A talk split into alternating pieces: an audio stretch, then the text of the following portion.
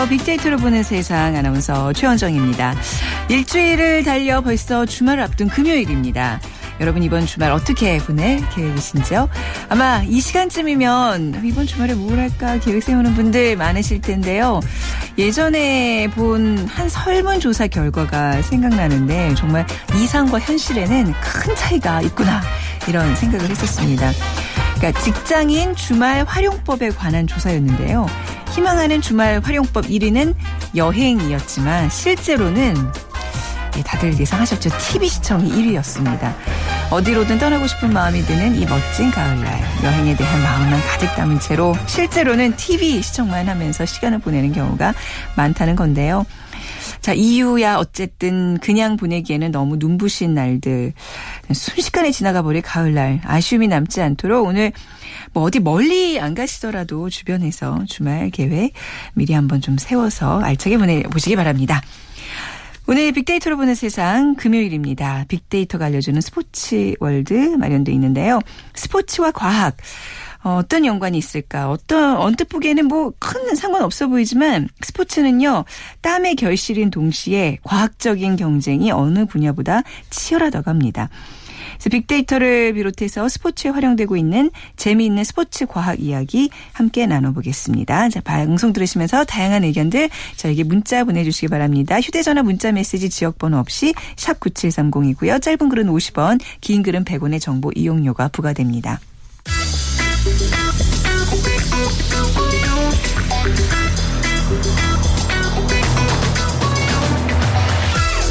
오늘 여러분이 궁금한 모든 이슈를 알아보는 세상의 모든 빅데이터. 연세대 박희준 교수가 분석해드립니다. 네, 궁금했던 모든 이슈와 인물들을 빅데이터로 분석해드리는 시간. 연세대학교 정보산업공학과 박희준 교수 나오셨어요. 안녕하세요. 네, 안녕하십니까. 네, 오늘 10월 23일인데 내일이 유엔의 날이라면서요. 네, 그렇습니다. 예. 예전에 유엔의 날 휴일이었었어요. 저, 저 사실 잘 몰랐는데 어떤 예. 분이 이 얘기를 하셔서 어, 우리 나이 차이가 이렇게 많이 나는구나 음. 했는데 교수님은 휴일.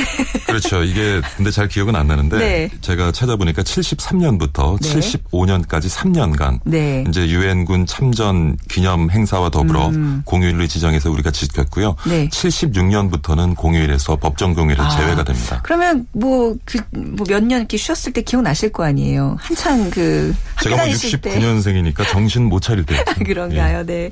자, 유엔의 날을 맞아서 오늘 유엔에 관한 얘기를 좀 해볼 텐데 우리가 꼭 알아야 되는 상식 중에 하나예요. 우리가 유엔 사무총장이 우리나라 사람으로 배출해냈는데 유엔이 어떤 기구고 예. 예. 어떤 일을 하고 있는지 좀 우리 기본적으로 좀 알아보도록 예. 합시다. 예. 자 유엔의 날은 어떻게 지정되었나요?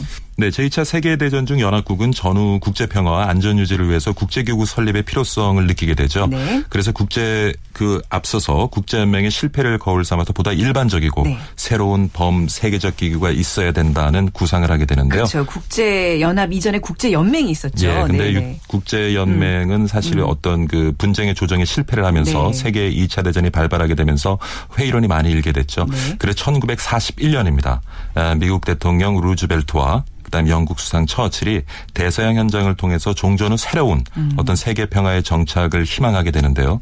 1942년 1월에 추축국에 대항해서 싸웠던 26개국이 워싱턴에서 연합국 선언에 서명을 하게 되죠. 네. 그래서 이제 국제연합 창설을 위한 연합국의 공동 노력을 천명을 하게 되고요. 루즈벨트에서 제안된 국제연합이라는 용어가 처음 공식적으로 음. 사용되게 됩니다. 네. 그리고 1945년 2월에 얄타 회담에서 음. 안전보장 이사의 표결, 표결 방식 등 에, 그동안 합의되지 못한 사항들을 모두 이제 타결하게 되고요. 네. 1945년 4월 25일 50개국 대표가 샌프란시스코에 모여서 국제기구에 대한 연합국 회의를 개최하고 그해 6월 25일에 네. 국제연합 현장을 채택하면서 다음날 51개국이 서명을 하게 되는데요. 네. 이것이 바로 공식적인 유엔의 발족이 되겠고요. 그리고 어, 그 국제연합 헌장이 발효된 10월 24일을 유엔의 날로 어, 기념하고 준수하도록 유엔에서는 촉구를 하게 되고 아까 말씀 드렸던 것처럼 네. 우리나라도 어, 그 유엔 날을 정해서 지키고 있는 있는데 네. 법정 공휴일이었던 것은 73년부터 음. 75년까지 였던 것으로 기억합니다. 국제연합은 1948년 12월 12일 소련 등 6개국이 불참한 가운데 소총회를 열고요. 네. 한국을 한반도의 유일한 합법 정부로 승인을 하게 됩니다. 네. 이것이 이제 처음으로 우리가 아, 국제연합과 관계를 맺게 되는 계기가 되는데요. 네. 그다음에 1950년이죠. 한국 전쟁 때는 소련이 중화민국의 대표권의 항해에 불참한 가운데 참 이게 어떻게 보면 굉장히 음. 운이 좋은 것일 수도 있었는데 미국 주도로 신속히 안전보장 이사회를 열고 유엔군 파병을 결정하게 됩니다. 네. 그런데 문제는 이제 수주일 후에 소련이 복귀해서 거부권을 행사하게 음. 되죠. 음. 그래서 그 이후로는 유엔의 주도가 아닌 국제 연합의 주도가 아닌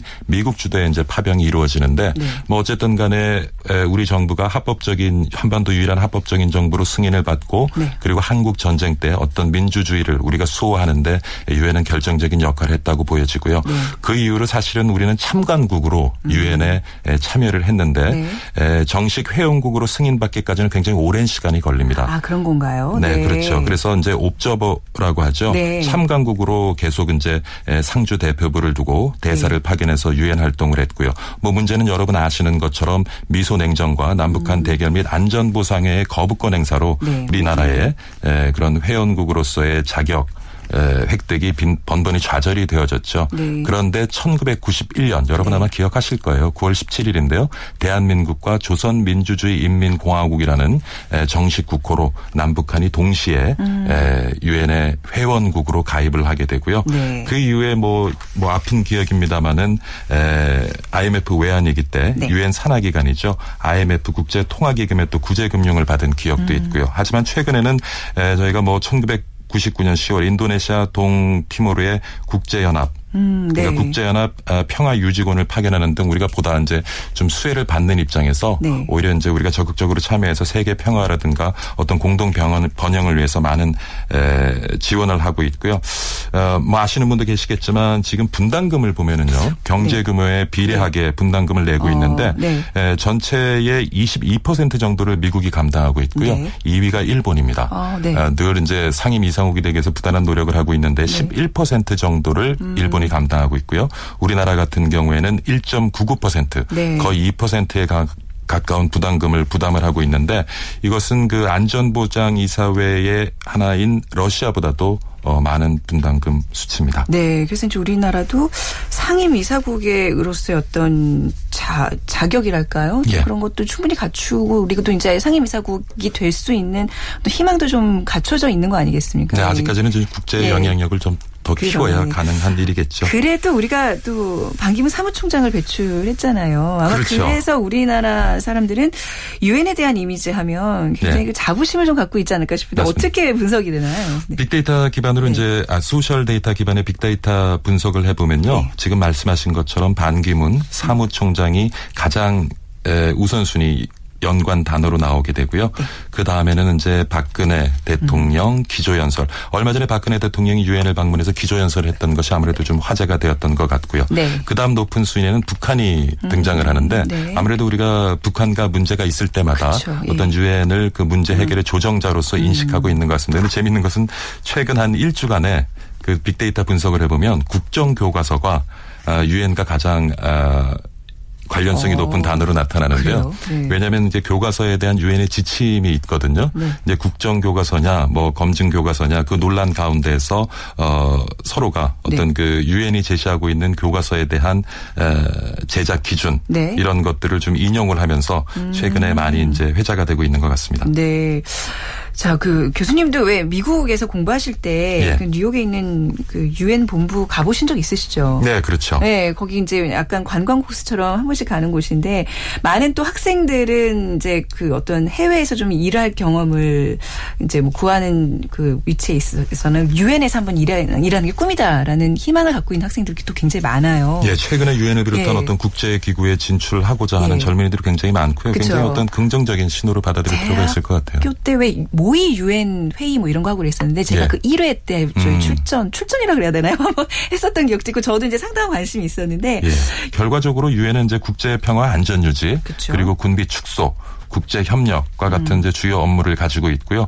그 이외에도 세계 경제 연구라든가 여러 가지 또 통계 영감도 네. 발표를 하고 있죠. 인구 영감, 인구 영감 이런 책자들도 음. 또 발표를 하고 있습니다. 네, 국제 연합이라는 것이 사실 세계인들의 그 평화를 염원하는 그 마음의 어떤 약속인데 사실 구속력은 없잖아요. 그렇습니다. 그래서 그 활동에 좀 한계성이 있는 거잖아요. 그렇죠? 네. 그렇죠. 국제 연합은 이제 전쟁 억제와 평화 유지에 큰 뭐 성과를 남겼다고도 할 수 있겠죠. 그리고 제3세계 국가들 의 어떤 정치적 위상을 향상시키고 개발도상국의 경제 성장에도 이바지했습니다마는 네.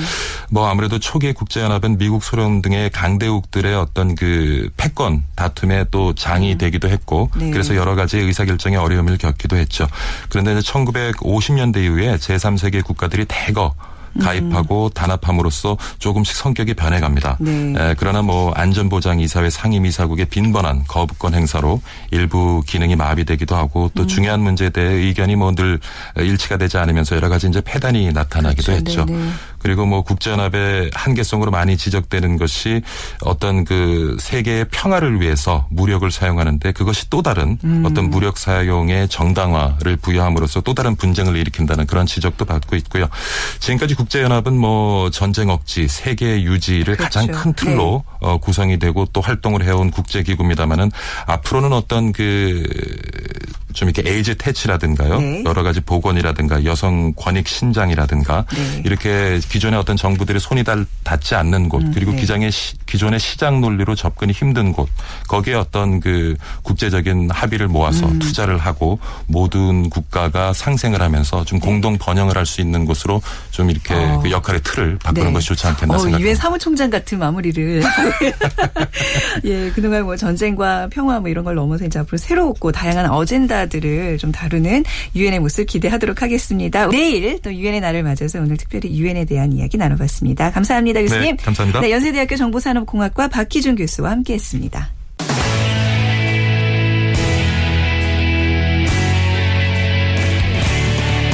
빅데이터가 알려주는 스포츠 월드.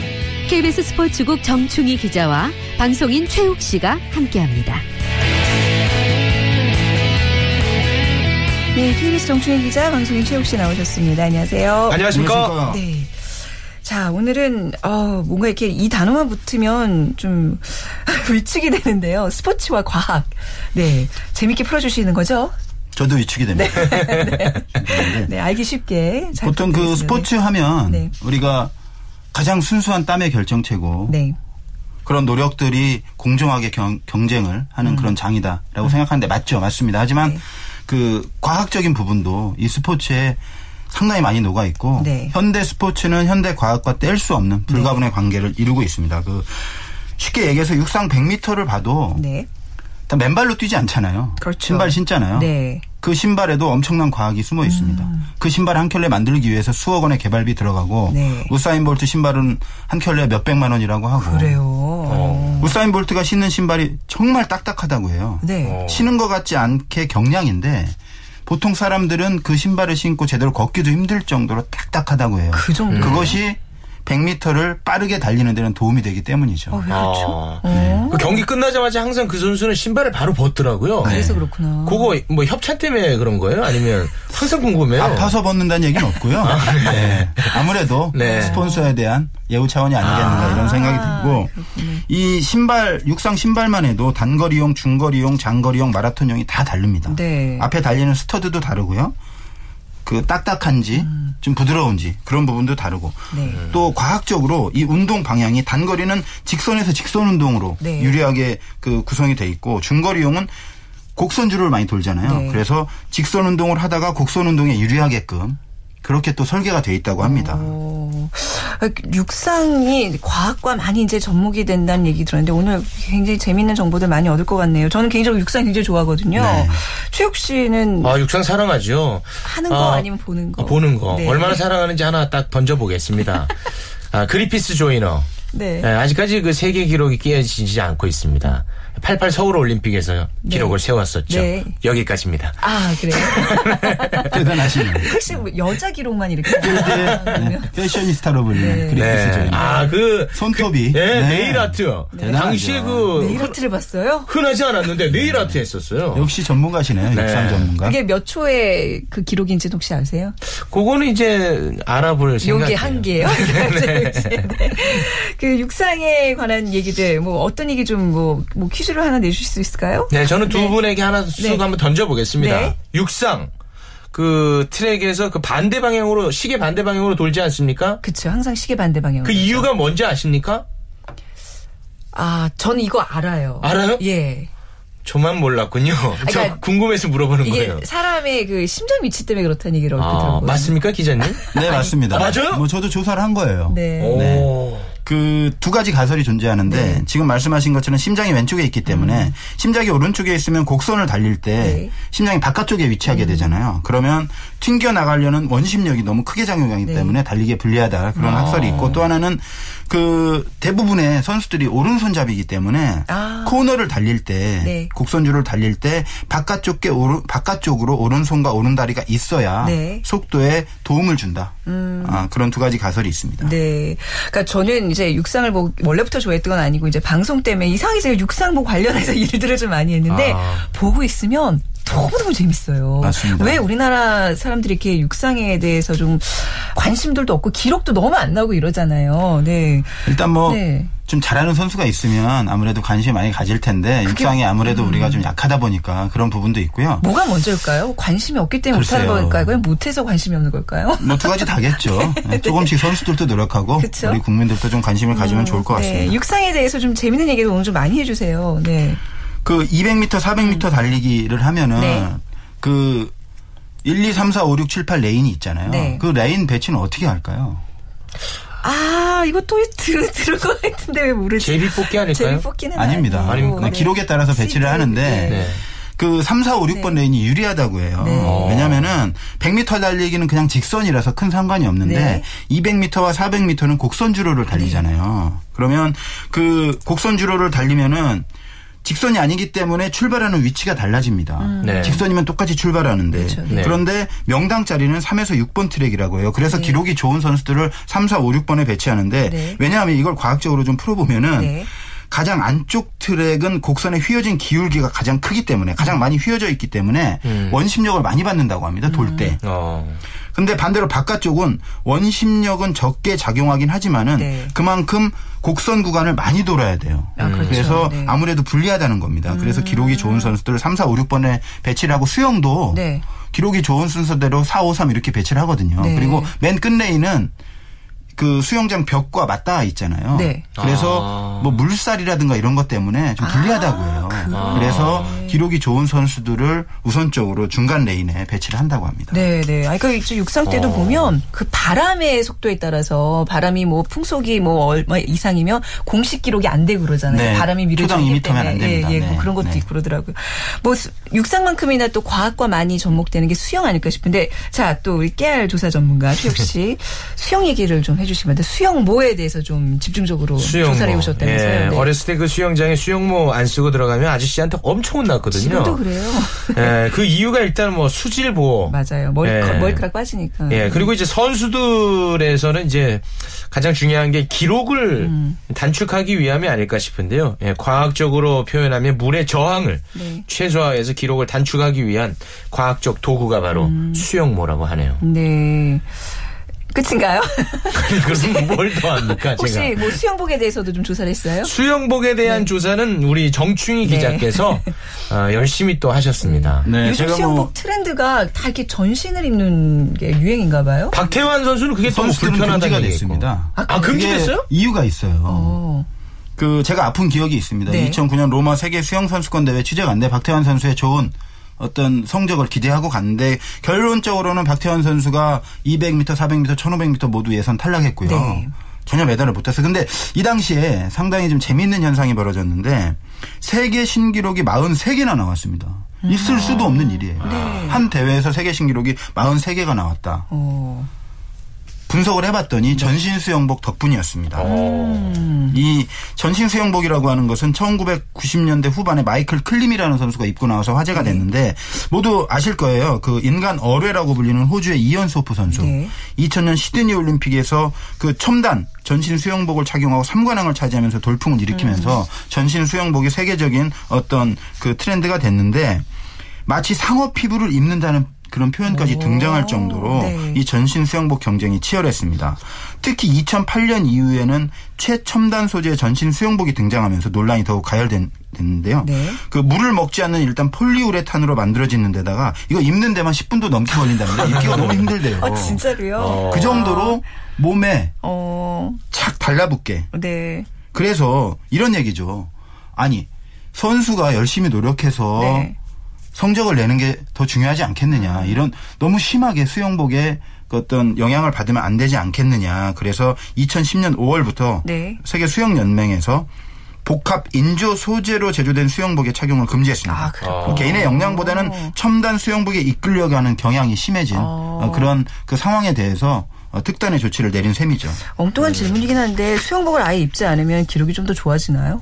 그렇지 않을 것 같습니다. 네, 네, 예, 여기까지. 네, 왠지 상상해보면 네, 어려울 네, 것 같습니다. 네, 네. 네, 왠지 굉장히. 네, 아, 예, 죄송해요. 질문했습니다. 안 좋아 보이네요. 네. 동계 스포츠로 넘어가겠습니다. 최욱 씨, 스케이트의 종류가 굉장히 많잖아요. 네, 네. 그 어느 순간 제가 스케이트 중계를 보는데 깜짝 놀란 적이 있어요. 네. 아유, 저, 저 신발 저 불량 신고 나왔다고. 왜요? 스케이트 날이 갑자기 툭툭 떨어지는 거예요. 네. 깜짝 놀랐던 기억이 있는데 그것이 이제 아, 엄청난 아, 발상의 전환 네. clap 스케이트라고 합니다. 아, 이렇게 약간 이렇게 이렇게 떨어질락 말락 하는 그 상태를 말하는 거죠. 그 예. 스케이트 날하고 네. 스케이트 네. 신발하고 분리가 되는. 되는데. 네. 네.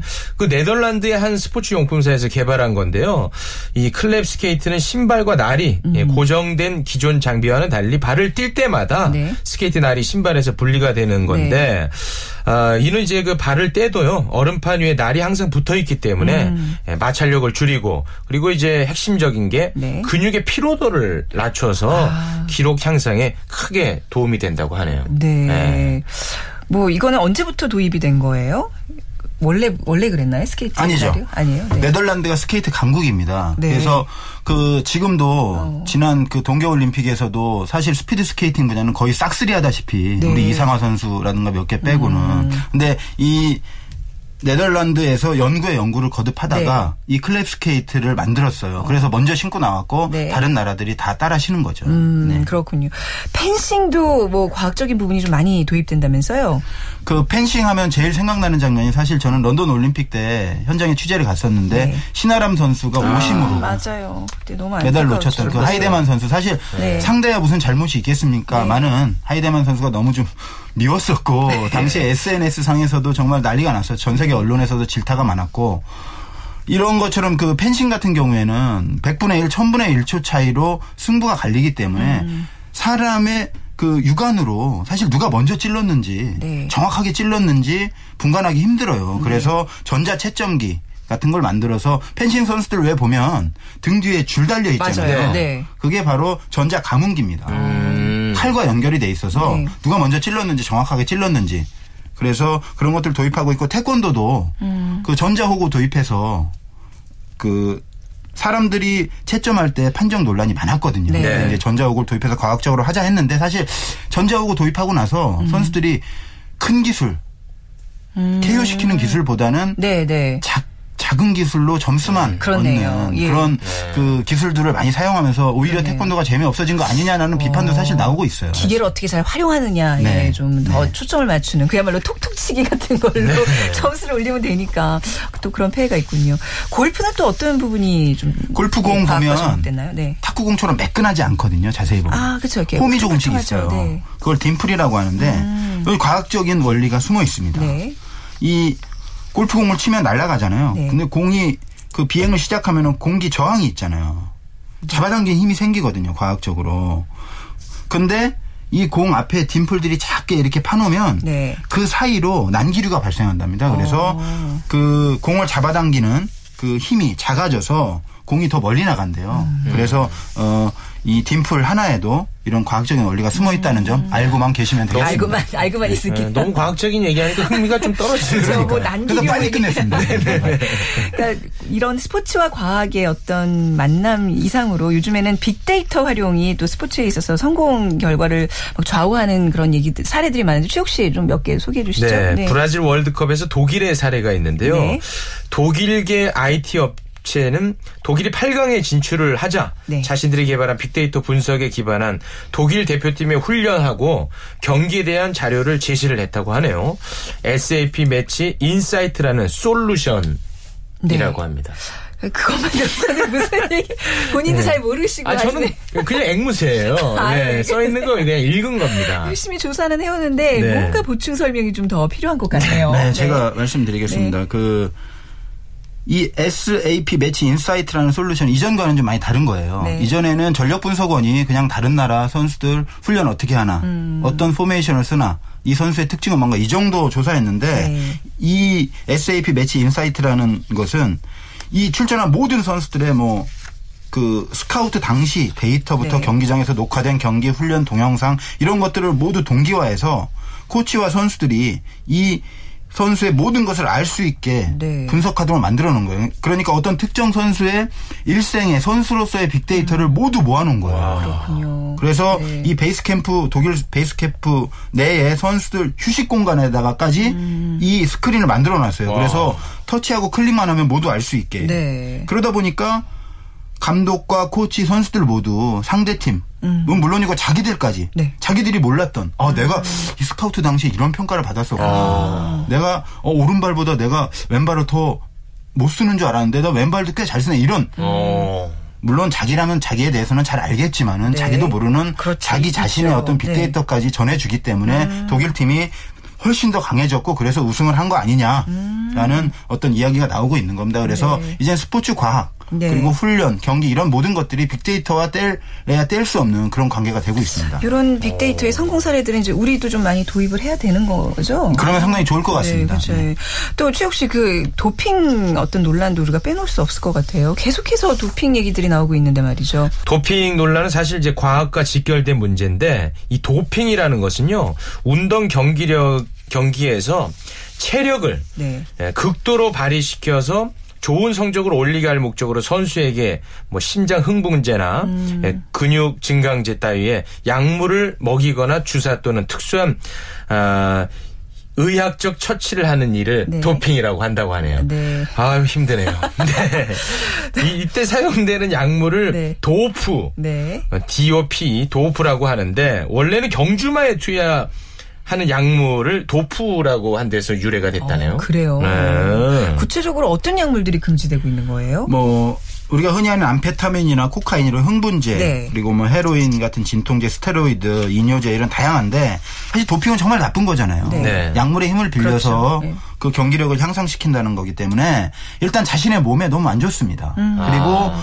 스포츠 페어 플레이를 기대하는 스포츠 팬들에 대한 또 배신이기도 해요. 하지만 네. 이런 주장도 있습니다. 네. 그 사이클 선수 암스트롱이 네. 혈액 도핑을 해서 걸렸는데 네. 적혈구 수치를 뭐 높이는 거예요. 음. 그런데 걸리지 않을 정도로만 하는 선수들이 대다수라는 아. 이야기가 있어요. 그리고 네. 금지 약물도 걸리지 않을 정도로 도핑을 하는 선수들이 많이 있다라고 주장하는 음. 전문가들 상당히 많이 있습니다. 네. 과연 이런 사각지대를 우리가 어떻게 음. 찾아낼 것인가? 지금 네, 네. 그 반도핑 위원회 같은 경우에는 사실 어. 재정적으로도 좀 부족하고 네네. 이 도핑 하는 선수들은 날고 있는데 반도핑 그렇죠. 위원회는 네. 걸어가고 있는 수준이라고 아. 하는 전문가들 많거든요. 그래서 이런 도핑에 대한 규제를 좀더 음. 확대를 하고 네. 과학적인 부분도 더욱 발전을 시키고 네. 그리고 도핑에 걸렸을 때 네. 징계라든가 이런 것도 좀 강화를 해서 도핑 영원히 발붙일 수 없을 없게 만들어야 되지 않겠느냐. 네. 이렇게 주장하는 전문가들 음. 지금 많습니다. 과학, 그러니까 스포츠에 있어서 과학이 약이 되기 위해서 최욱 씨 오늘 얘기 쭉 이렇게 들어보시면서 네. 어떻게 전망하시는지 한 말씀이라도 하셔야죠. 아, 그래요? 네, 뭐라도 하나 해야겠죠. 네. 네. 얼굴 빨개지는 거 봐. 어떻게? 과학과 도덕이 함께 갔으면 합니다. 끝인가요? 네. 정답입니다. 아, 괜찮습니까? 네, 맞습니다. 아, 한시름 났네요. 네, 저 오늘 스포츠와 과학에 대한 이야기 재밌게 들어봤습니다. 두 분 감사합니다. 고맙습니다. 네, KBS 보도국의 정충희 기자, 방송인 최욱 씨와 함께했습니다. 네, 벌써 빅데이터로 보는 세상 한 주 마무리할 시간이네요. 편안한 주말 보내시고요. 다음 주 월요일 11시 10분에 다시 찾아오겠습니다. 지금까지 아나운서 최현정이었습니다. 고맙습니다.